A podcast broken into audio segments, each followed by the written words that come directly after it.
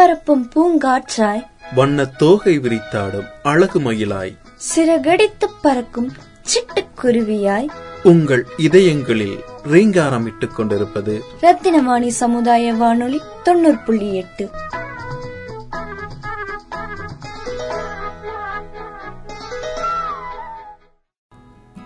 அன்பிற்கினிய நேர்கள் அனைவருக்கும் வணக்கம். நான் உங்கள் சிநேகிதன் மகேந்திரன். வறுமை நிறைந்த எளிய மக்களையும் பெருமைப்படச் செய்வது கல்வி. ஆம் அடித்தட்டு மக்களின் வாழ்விலும் அறத்தை கற்பிக்கிறது. அறிவு மற்றும் திறமையை மேம்படுத்தி பண்பாடு மற்றும் நடத்தையை கற்பித்து புதிய சமுதாயத்தை உருவாக்குவதே கல்வியின் பணி. கற்றலும் கற்பித்தலும் வாழ்வில் வேண்டும். கல்வி கற்பதன் மூலம் வாழ்க்கையில் எதிர்படும் இடர்களை வெல்ல முடியும். வறுமையில் கைகொடுக்கும் ஊன்றுகோலாக இருந்து நிலையான வாழ்வில் தொடரச் செய்கிறது.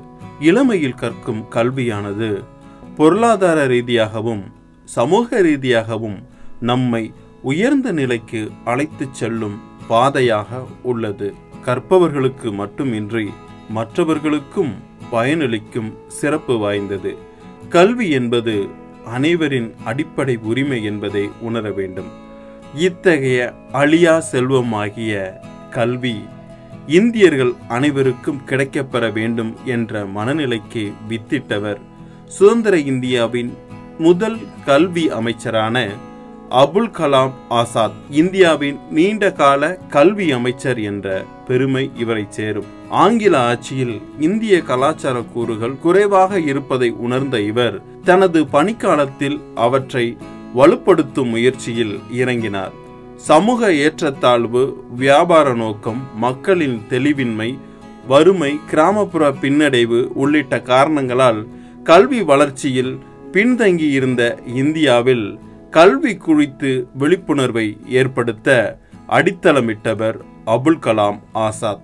இந்திய கல்வியை உலக அளவில் உயர்த்த ஐஐடி அறிவியல் மற்றும் தொழிலியல் ஆராய்ச்சி மையம் ஆகிய அமைப்புகளை ஏற்படுத்தினார். இன்று உலக அளவில் புகழ்பெற்ற கல்வி நிறுவனங்களில் ஒன்றாக திகழும் யுஜிசி என்ற பல்கலைக்கழக மானிய குழுவை உருவாக்குவதற்கு அடித்தளமிட்டவர் என்ற பெருமையும் இவருக்குரியதே.